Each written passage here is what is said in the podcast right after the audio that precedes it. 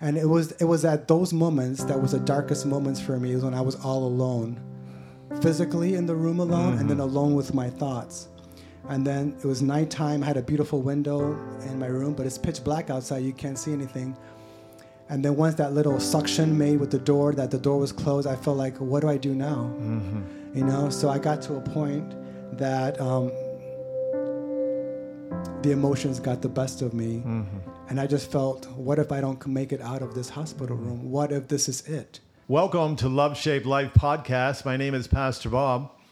God has given to each and every one of us a story to tell, and our stories are meant to be shared to bring inspiration and encouragement to others along the journey of life. With me today is uh, Rick Perez. Rick, we want to welcome you. Thank you so much. It's an honor to be here and to be invited to be part of this podcast. And I hope that my story and my journey will be an inspiration for someone else along their journey of faith. Mm. Rick is an eleven-year cancer survivor. And so, Rick, we're so grateful that you're willing to share your story uh, with us today. Share with us a little bit about your background, where you came from. Oh, definitely, yes. Um, I grew up in uh, Chicago, Illinois, with my both my parents, my mom and dad, and my little brother, Stevie. And I had such an idyllic um, upbringing. Uh, I felt very safe at home and very loved. And um, when I was older, um, my grandfather had the privilege of giving me Bible studies. And I think that was so foundational to my faith journey. And I really saw the hand of God early on in my life. And even though I'm a, from a Hispanic background, Spanish is not my first language. So he would sit next to my bed in his chair, and uh, he would read to me from the Spanish Bible. And then he would show me the text in the English Bible, and I was able to read it, and I understand it, and I felt like the Holy Spirit was just, like the words were just leaping off the page, and I understood everything, and my heart was convicted that I wanted to give my heart to Jesus. Mm-hmm. Mm-hmm. So, Rick, you were born in Chicago. Yes. Right? And then how did you end up moving and transitioning to the state of Florida? Yes, yes. So that's where um, my wife comes into the picture. So um, as a young adolescent, uh, we used to go to the youth group at church. And one year in particular, they had a Christmas program, and they had a candlelight processional. It was like Christmas Eve. And my wife, my, my soon-to-be wife, uh, she was one of the participants in the program, and she was walking down the center aisle with a little poinsettia wreath on her head holding a candle, and we were sitting in the very last pew. We had gotten there late that day, and I'm sitting with my mom and dad and my brother Stevie, and as soon as she walked down the aisle, it's like God impressed my heart. I knew, and he told me, That's a, you're going to marry this girl one day. Yeah, love at first sight. Love so at first sight. Yeah. So I leaned over to my dad. I said, I'm going to marry that girl. And he goes, well, she's really pretty. Wow, wow. Yeah. So you ended up marrying her. I ended up marrying her and uh, my childhood sweetheart. And uh, we had a beautiful daughter, Chloe, uh, three years later. And she's been such a joy in our life. And now so many years later, um, thirty-three years later to be exact, now she is newly married and starting her own home and her own family. So we're just so proud of her and so thankful that God has given us the gift of having a child. Mm-hmm. So Rick, share with us a little bit about your educational background and then how you ended up moving to Orlando. And Sure, sure thing.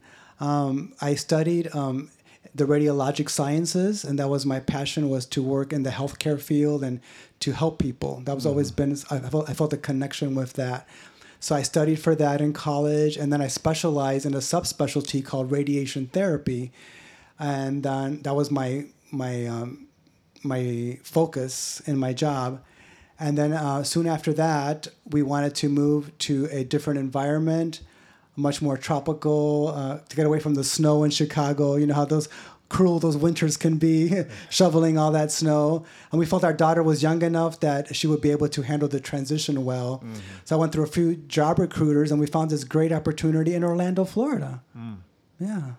So you were in Orlando for a while, and then yes. uh, you transitioned uh, to a yes. different job in yes. Ormond Beach. And what was that like? So um, there was like actually two steps in there. So we moved to Orlando, Florida from Chicago. We drove on down, and uh, everything was going so well. I worked for that first uh, hospital for twelve years.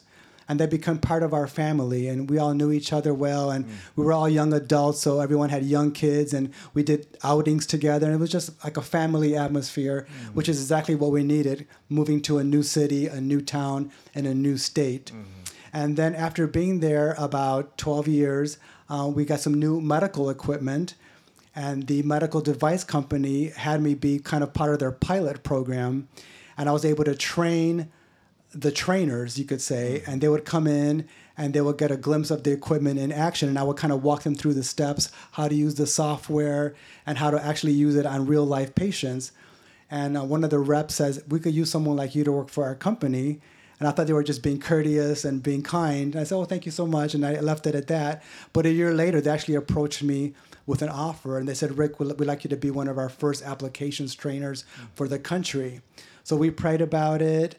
And I really felt it was the right time to make the move. And I had already been in my field for so many years. I wanted to grow in my field. Mm-hmm. So I decided to do that. And I would go nationwide and international to train others in how to use the equipment and the software. Mm-hmm. So after you did that job, you ended up deciding to move to, and transition, I should say, to another job.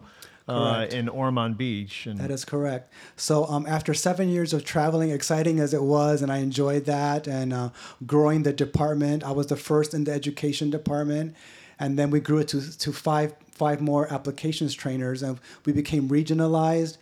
And then I just realized soon enough that I was missing out on my daughter growing up, and I wanted to be there, be home more. Mm-hmm. So um, an opportunity came up with one of the clients that I trained right here in Central Florida, which was uh, just out of the blue. And they approached me and they said, "Hey, Rick, um, we have one of our managers that's leaving and there's going to be a vacancy, and we think you'd be the right fit. And would you consider staying on with us and not traveling anymore?" And that just seemed like such a load off my mind. Like, I don't have to travel anymore. I don't have to live out of a suitcase. I'm in. So I, we prayed about it, and we felt that it was the right offer at the right time.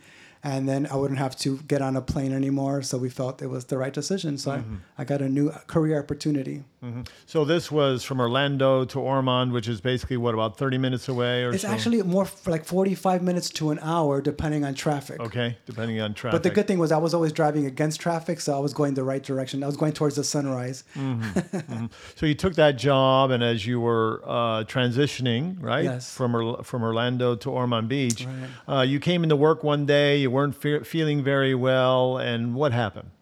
Yeah, so um, it was. Mem- I, I remember vividly. It was uh, May twenty-ninth, twenty twelve. It was Memorial Day weekend, and I just felt a little short-winded that morning. And I was trying to have a piece of toast at home, and I, I felt like I was choking on it. And I just chugged down some orange juice, and I just chalked it up to being in a hurry to get to work.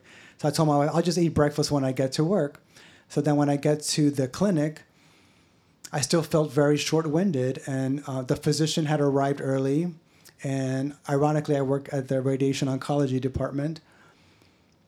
And I told him what I felt. And he goes, "That really concerns me because you're a young man and you should be full of energy and you should not have trouble catching your breath. Because if you don't mind, before we get started with our patients for the day, do you mind coming over to the exam room with me?" So I followed him and I sat on the, on the um, exam table. And he put the stethoscope on my right lung and he says, "Take a deep breath." And I did. Then he put the stethoscope on my left lung, and he goes, "Take a deep breath." And I did. He goes, "Taking a deep breath." I said, "I am taking a deep breath." He goes, "Do it again." And I did. And he goes, "I'm really concerned because I'm not hearing any air exchange in your left lung." I said, "You're kidding, right?" He's like, "No, I'm not kidding." He goes, "I want you to get on the C T scan table, and we're going to scan you right now." He goes, "Something's wrong." Mm. And I was in a state of shock, and I couldn't believe what I was hearing. I thought, maybe he's just being overly cautious. Mm-hmm. So then they put me on the C T table in my own department, and then one of the techs came in and they scanned me. And then when you're in the C T department, there's like this big glass window between the monitor and where the treatment area mm-hmm. is. And I could see them, and they were pointing to the screen, so I knew something was wrong. So when I came back around and to join them, they said, "What do you see on the screen?" And I'm very confident with my cross-sectional anatomy because I've been doing this for twenty-five years. And I says, "This is my heart shadow in the center of my chest, and these are my two lungs, and those are my ribs."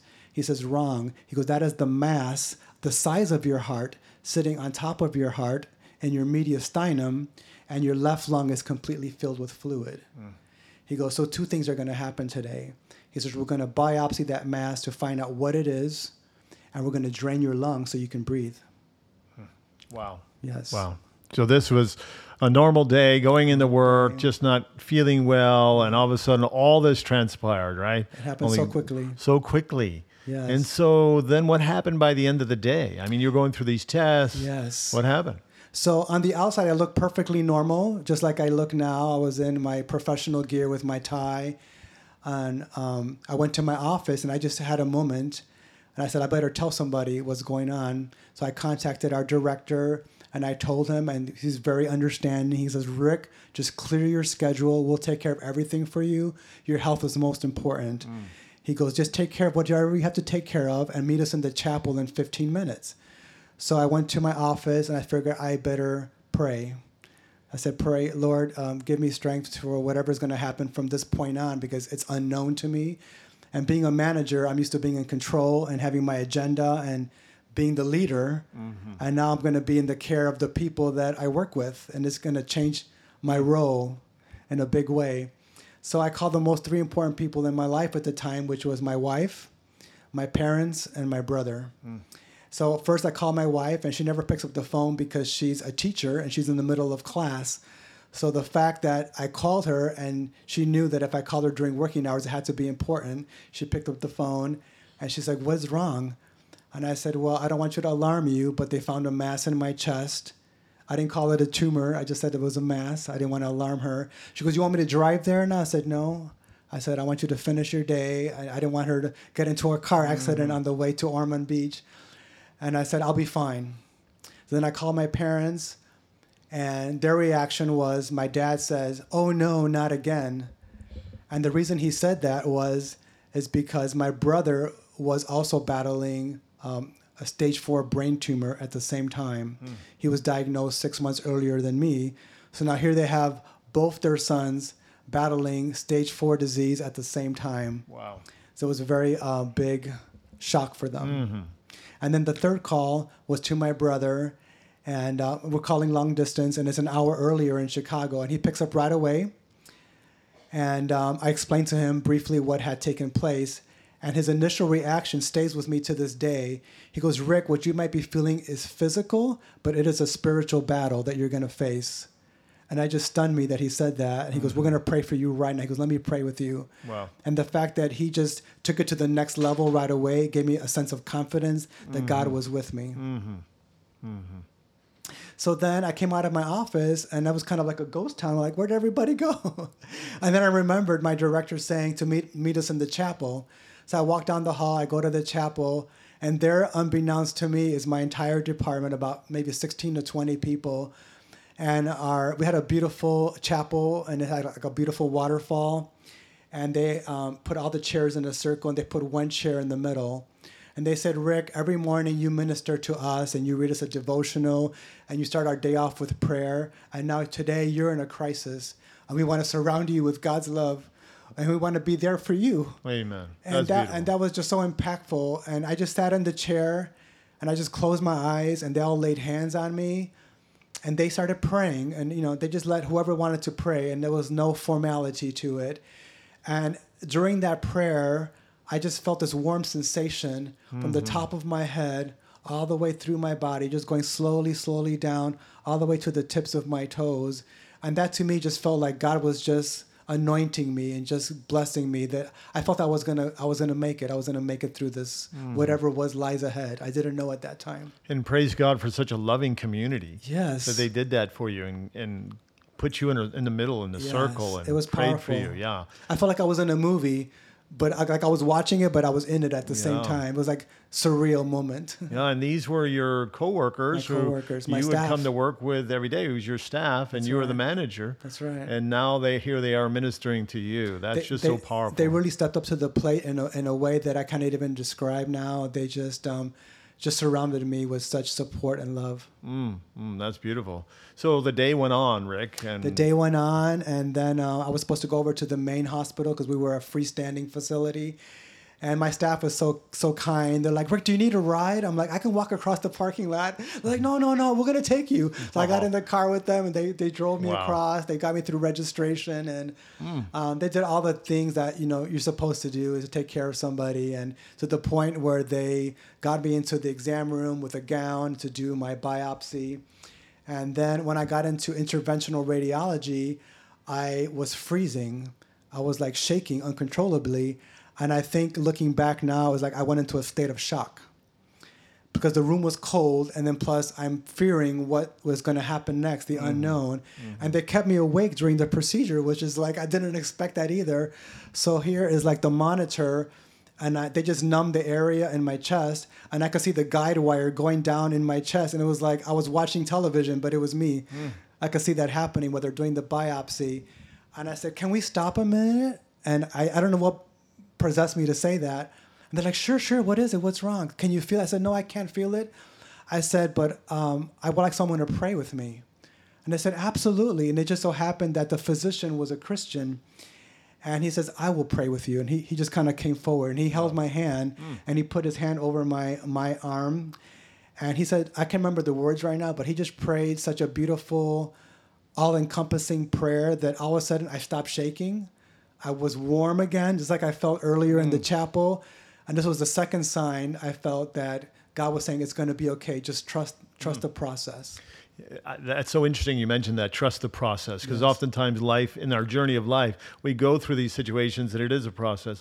Listening to you, you know, when you were first found out that your lung uh, was full of fluid and and you called your brother, you got a hold of your brother, and the first yes. thing he did was pray for you, Amen. Right? And then when you came out of your office, you went down to the chapel because you were invited down there, and there That's was right. your coworkers, yes. and they, they, they prayed for you. And then you went over to the other building, mm-hmm. right, uh, yes. to get your biopsy. That's right. And then you were uh, feeling that fear, and oftentimes we can all relate with that fear because right. the fear of the unknown is so powerful. It's huge. And so that fear just gripping you, mm-hmm. and you sensed and felt the need of prayer. That's right. The strength. And you asked for prayer, and the, the doctor happened to be a Christian, and he yeah. stands up to you and comes yeah. forward. It seems like in this journey of your your your, your tragedy, like you're saying, trust the process, right. God's hand Definitely. Is, is one hundred percent. With you.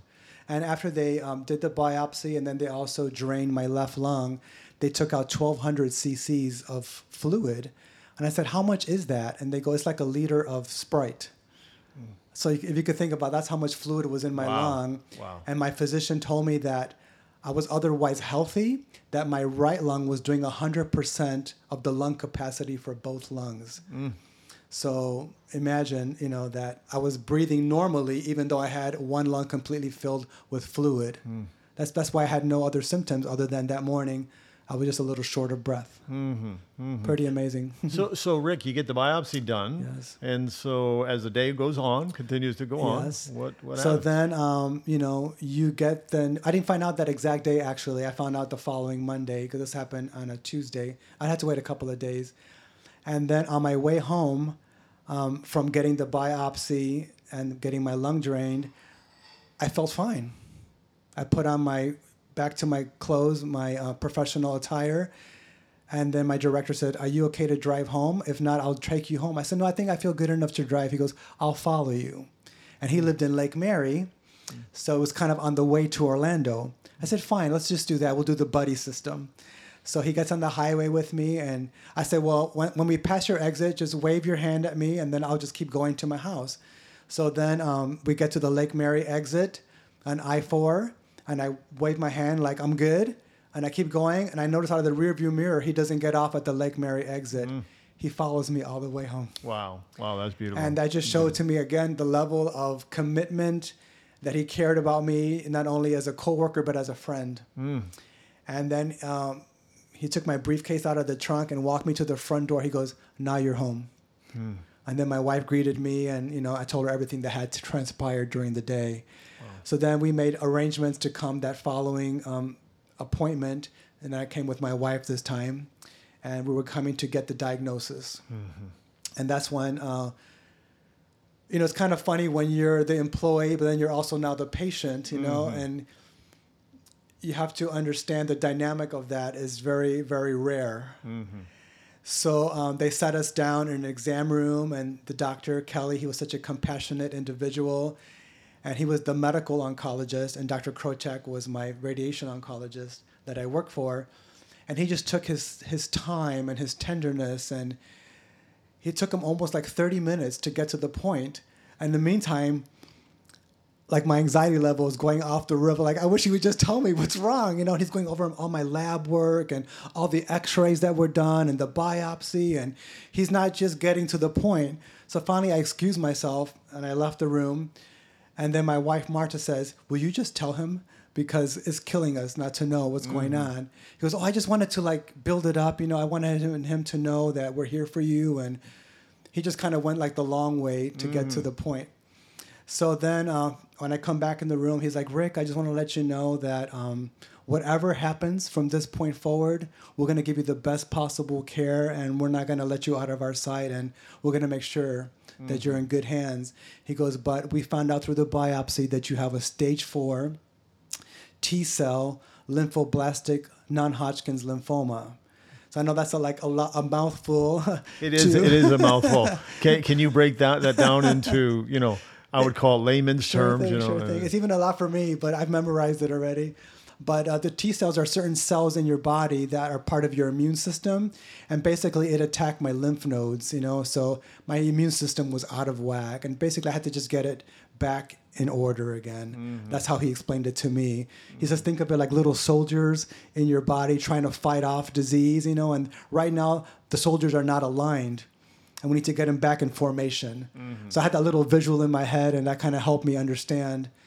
Because when you're the one helping the patient, you give them all these comforting words, and you're hoping that it sinks in. But now that I'm the patient, I needed to understand it as well. Mm-hmm. I needed to internalize that, hey, there's something going wrong in my body, and how am I going to conquer this? How am I going to overcome this? So by him giving me that little analogy about the little soldiers, I saw it. And I understood it, and it made it more manageable for me mm-hmm. to uh, to the, the enormity of what was happening. I broke it down to like little soldiers running around in my immune system. mm. So, Rick, you go from, again, yeah. uh, just your average day at work, you go to work, and all this transpires, and now we hear we move forward about a week later where you get this diagnosis. You, you have stage four cancer, right? Stage four cancer. So what was going on with you emotionally and mentally and even the spiritual aspect? What was going on with you at that time? Yeah, I would say, Pastor Bob, it was a mind, body, and spirit experience. It affected every aspect of my life in a ways that I cannot even imagine that it would have. Um, we're people of faith, and we would go to church regularly. And after getting that news, I felt defeated. And I told my wife, I said, um, on Friday night, I said, I don't want to go to church tomorrow. I'm not up to it. And then she spoke such words of faith. She's like, no, when we don't feel like it is when we should go. Mm. She goes, we're going to get up tomorrow, and we are going to get dressed, and we are going to go to church, and you're going to testify from tomorrow on what the Lord is doing for you. And she just like spoke these words of faith into me, and I kind of woke up and said, okay, Rick, snap out of it. You know, like I was already starting to go like into the, a little depression there. Mm-hmm. And she just said, Rick, you know, get a grip. So we went to church the next day. And that particular weekend, they had invited a sixty member mass choir to perform at our church. And this is key to the story. Mm-hmm. So um, I had asked the pastor if I could have five minutes because I was also the head elder at the time. So I was the pastor's right-hand man. And I asked if I could just have five minutes to tell the congregation briefly what was going on, to alert them, and to pray for me. He goes, of course, Rick, we will pray for you. So then at the appropriate time at, during the service, he calls me to the front. He goes, we have a very special prayer request this morning. And he called all the elders around, and they laid hands on me as well. And he called my wife, Marta, up and my daughter, and we all got to stand up there together, and they prayed over us. And then the choir, mind you, is behind us because they're getting ready to perform, and um, they sang beautifully, and we thought that was the end of that. But look how God works. So the next week I have to be uh, registered to go start my chemotherapy at the hospital.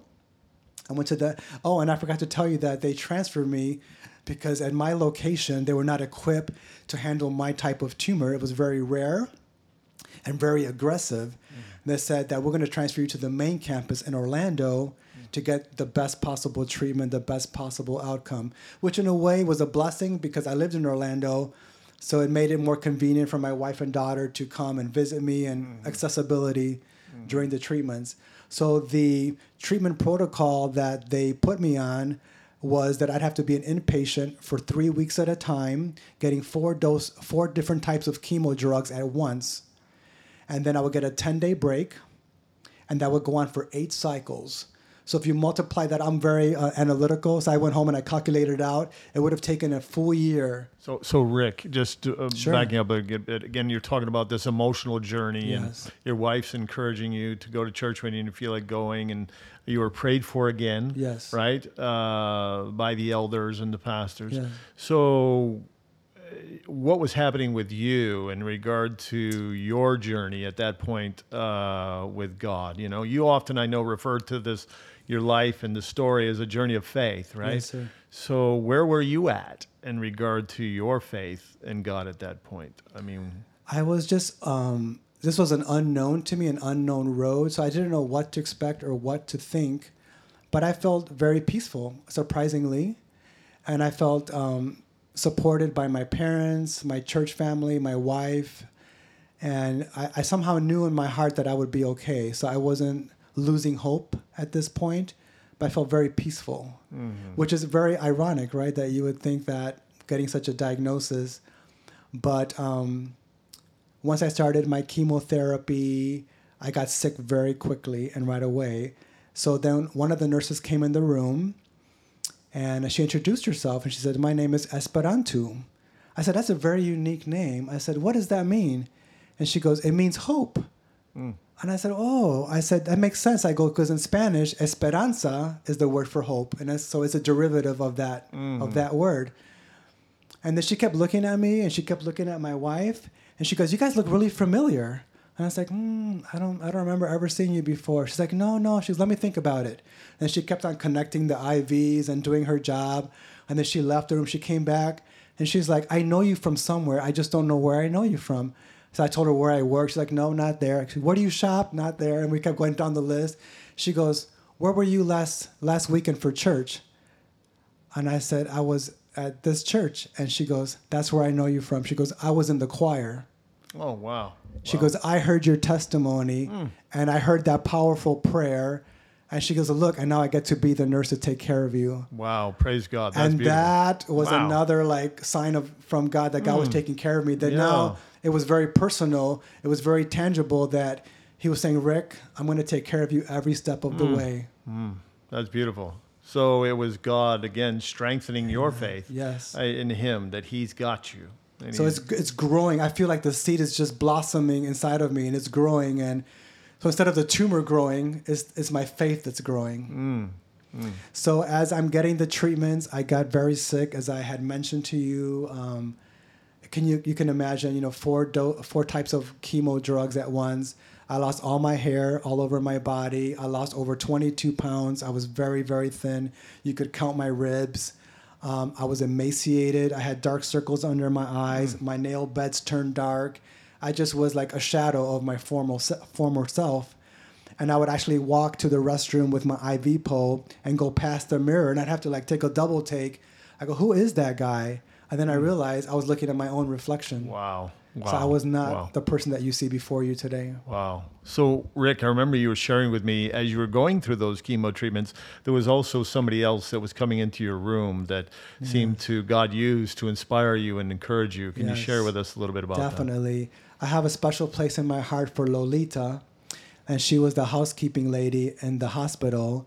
I never had met her before, but she walked in the room. She's like, hi, I'm Lolita. And she was like a ray of sunshine. And, and there I'm laying in the hospital bed, bald, with my pajamas on. I'm like, I never met this person before. But it just immediately, there was like this connection between us. And she was so positive, and she'd open up the blinds and let the sunlight in. And everything that she did was so full of hope and purpose. She was very intentional. And she would Swiffer the floors. And she's like, you're going to have a good day today. I was like, thank you. I, mm. I didn't know what to make of it, you know? And then she, we, we had started developing a conversation with one another, a rapport, and then she knew that I was a man of faith. And then uh, she found out that I kept the Sabbath. And then we had like those little dry erase boards on the wall where the nurses keep up to date of what's happening with my medical condition. And she wrote on there, "Happy Sabbath." Hmm. And that just made me feel so good that she wrote something personal on there for me to see. That, in other words, she connected with me and she understood that was important to me, mm-hmm. that I would be spending my first Sabbath not at church, but in the hospital. Mm-hmm. So, that, again, it was another little sign that God was saying it's going to be okay.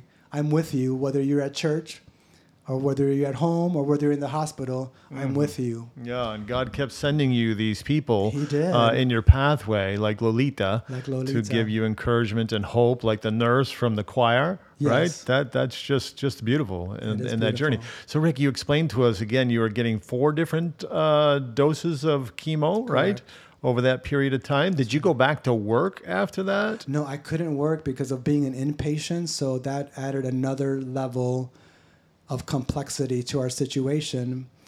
So my wife was a teacher at the time, and um, we had to just become a one-salary family, so that really took its toll financially on us.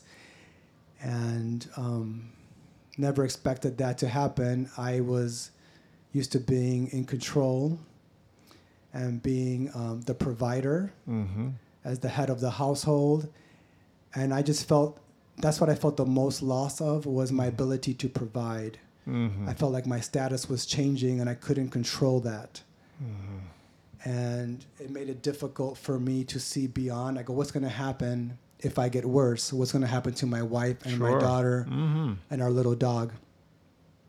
So um, it really worked on my psyche. Um, yeah, it really made, worked made on your psyche. So, so in that journey, right? You're talking about a journey of faith. Yes. What was that like transitioning into that for you? Did did you cry out to God and God give you strength to keep moving forward in that uh, circumstance? I mean, because that's a very difficult circumstance. You're no longer providing for your family. Uh, you know, you're no longer going up, going to work. Like you mm-hmm. said, you always felt like you were in control as a manager, and now you're not in control of anything. This is where my faith started to grow exponentially, was in the hospital room. And um, because of my immune system being so suppressed, they had me wearing a mask, and anybody else that was to come into my room had to wear a mask and wash their hands and wear gloves. And it was like, they said nothing... They, no germs could be in my presence because they wiped out my immune system. Mm-hmm. This is way before COVID. Mm-hmm. This was back in t- two thousand twelve. And another short story was uh, one of our friends, she uh, was wheelchair bound. And you know, when there's a will, there's a way. And there was people that I had known for many years who have accessibility to get to the hospital just like that. I never heard from those people. But here's this lady who has a wheelchair. She found a way to get to the hospital to see mm. me. She called Votran, which is a non-emergency medical company. They came and picked her up in a transportation van. She got to the hospital. She got to my floor. They said, "Oh, ma'am, you cannot come in here like that. This is a sterile environment." They wiped down her wheelchair. They wiped every surface down, and she got to come in the room with a gown to visit me. Wow. And that spoke volumes to me wow. of her friendship and her dedication, mm. that she was willing to do all of that just to come to visit me for ten minutes. Mm-hmm.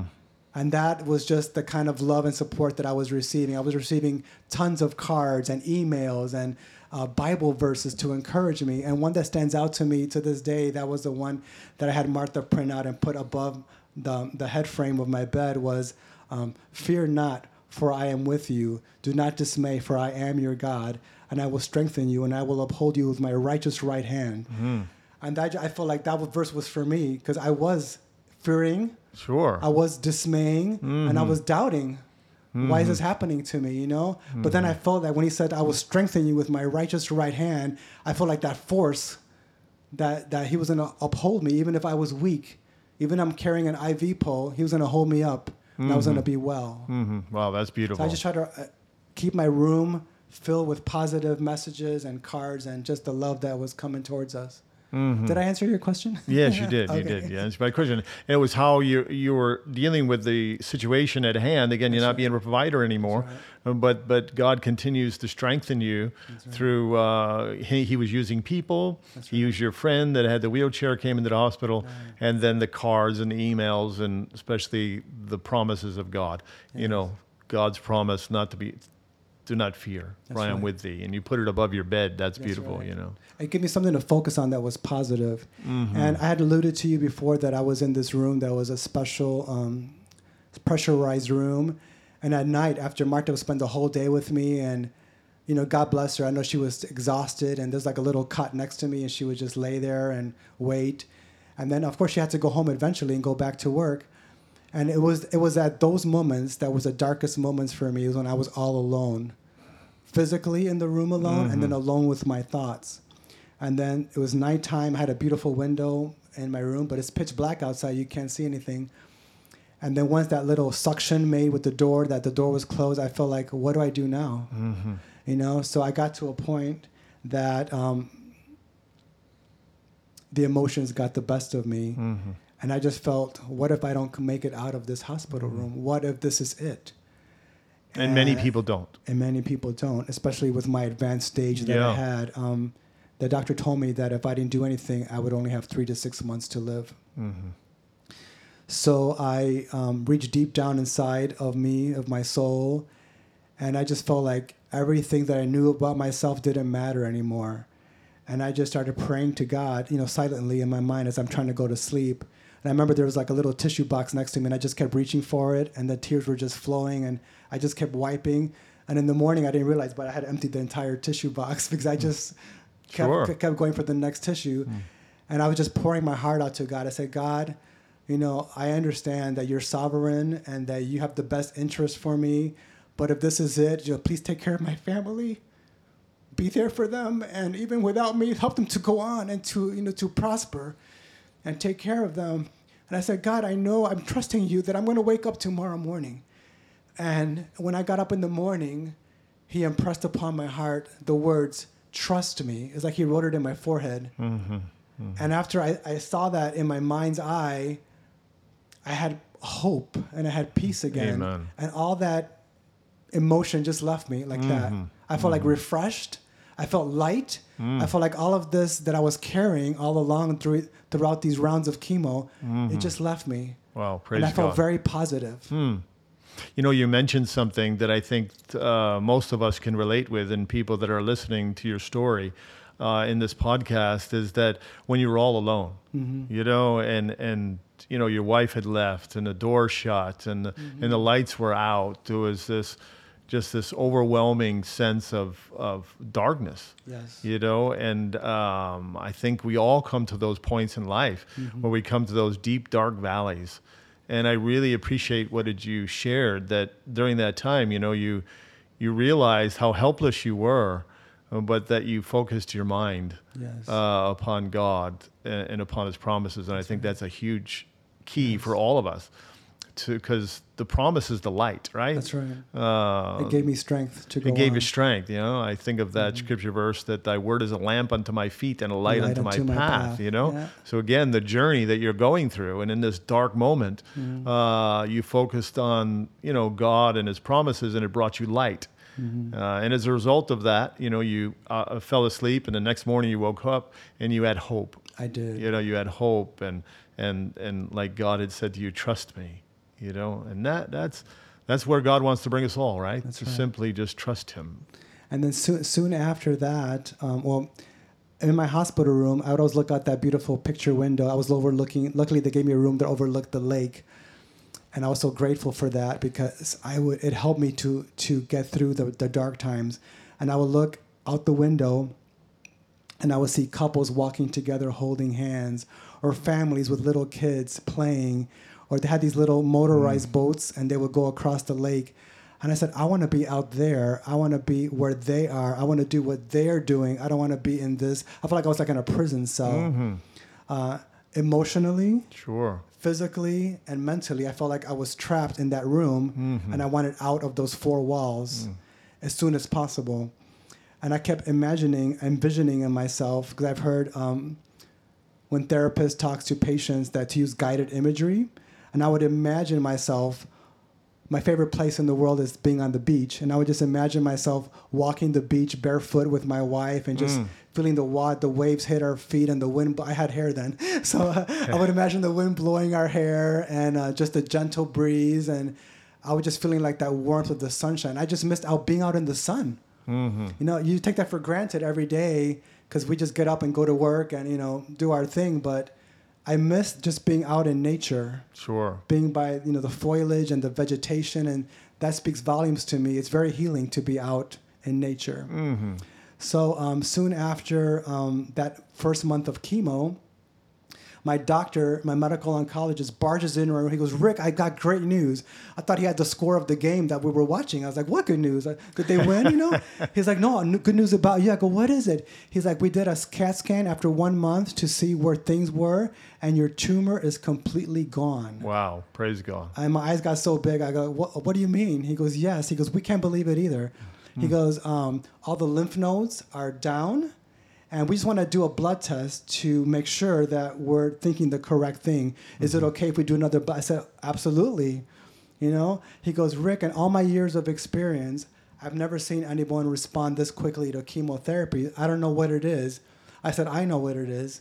I go, "God healed me." Amen. Beautiful. And I knew beyond a shadow of a doubt, because remember, just a few days earlier, he told me to trust him, right? Mm-hmm. So I knew this was a sign of hope, and I felt so peaceful afterwards. And I knew in my heart that that's what it was. Mm. And I claimed it. I said, "God healed me." He's like, "Well, I'm not a man of faith." He goes, "But I respect your beliefs." Mm-hmm. He goes, "I know it has to be some kind of divine intervention." That's all he said. Mm-hmm. Mm-hmm. And we left it at that. Wow, but I knew God. In my heart what it was. Yeah. And then, so we did the blood test, and the blood test came back and it said no evidence of disease. Mm. This is after one month of chemo. Wow. So I know the chemo worked, you know, and the prayers of my friends and my family and my coworkers, and just there was prayer chains um, in different cities, in different countries, and uh, it just went far-reaching. You don't know how far your prayers go, and I learned later how far people, how far away people were praying for me. Mm-hmm. And when people would come into my room and pray with me in person, this is where my faith started growing, and I would imagine that Jesus was in the room with us. And he was put his arms around us, around the people in the room and myself. And I just felt so comforted. I listened to every single word of every single prayer. And I just knew that those words were meant for me. Mm. And that just kept building my faith and building my faith. And um, I got to the point that I just felt secure that no matter what was going to be thrown at me next, that I was going to be okay. Mm-hmm. Mm-hmm. Well, Rick, you know, again, you have so much and more to tell of yes. this story, but our time is coming to an end at, for this segment of the podcast, and then we're going to continue with part two uh, of for another podcast to hear the rest of your story. Yes. But before we close out on this one, Rick, for those that are listening to your story, what would you say to them? What would be some key points that you would want to say to people that are, are in that uh, position? Maybe they're just being diagnosed with cancer, or they have cancer, or they're in a dark place in their life, because it's not just about cancer, it's about the journey of faith, right? It's about a journey of learning to trust in God. What would you want to say to them? I would tell them that no matter, even if the news is so shocking that you feel that this is the end of the road for you, that there's life beyond cancer, there's life beyond darkness, and there's light beyond darkness. And that's that symbolism of that, the light entering our life, is what gives me peace. And when I allowed the light of God to come into my heart, that's when I started feeling at peace mm-hmm. and that joy that I would be okay. And I had to surrender that even if I wasn't going to be okay, it was still going to be okay. Mm. It was a deep soul searching that I had to let go of my pride, let go of the person that I thought I was and the outcome that I wanted for myself. I had painted a picture of my life. I wanted, you know, we were going to, I'll get to that later in the story where we were going to move. And we had a little plan already, a five-year plan. And I had to let go of all of that because I know God had a better plan for me. And I'm living in that plan now. Rick, we're looking forward to part two of your story. uh, in the, your journey of faith and how God has led you. Again, thank you so much for joining us. And to the audience, we want to say thank you for joining us as well. If you would like to connect with Rick, or if you have any questions for Rick, you can uh, contact us at love shape dot life. Uh, just uh, send us an email, and we will uh, set you up with Rick and see if there's any way we can help you uh, in your journey as well. May God be with each and every one of you.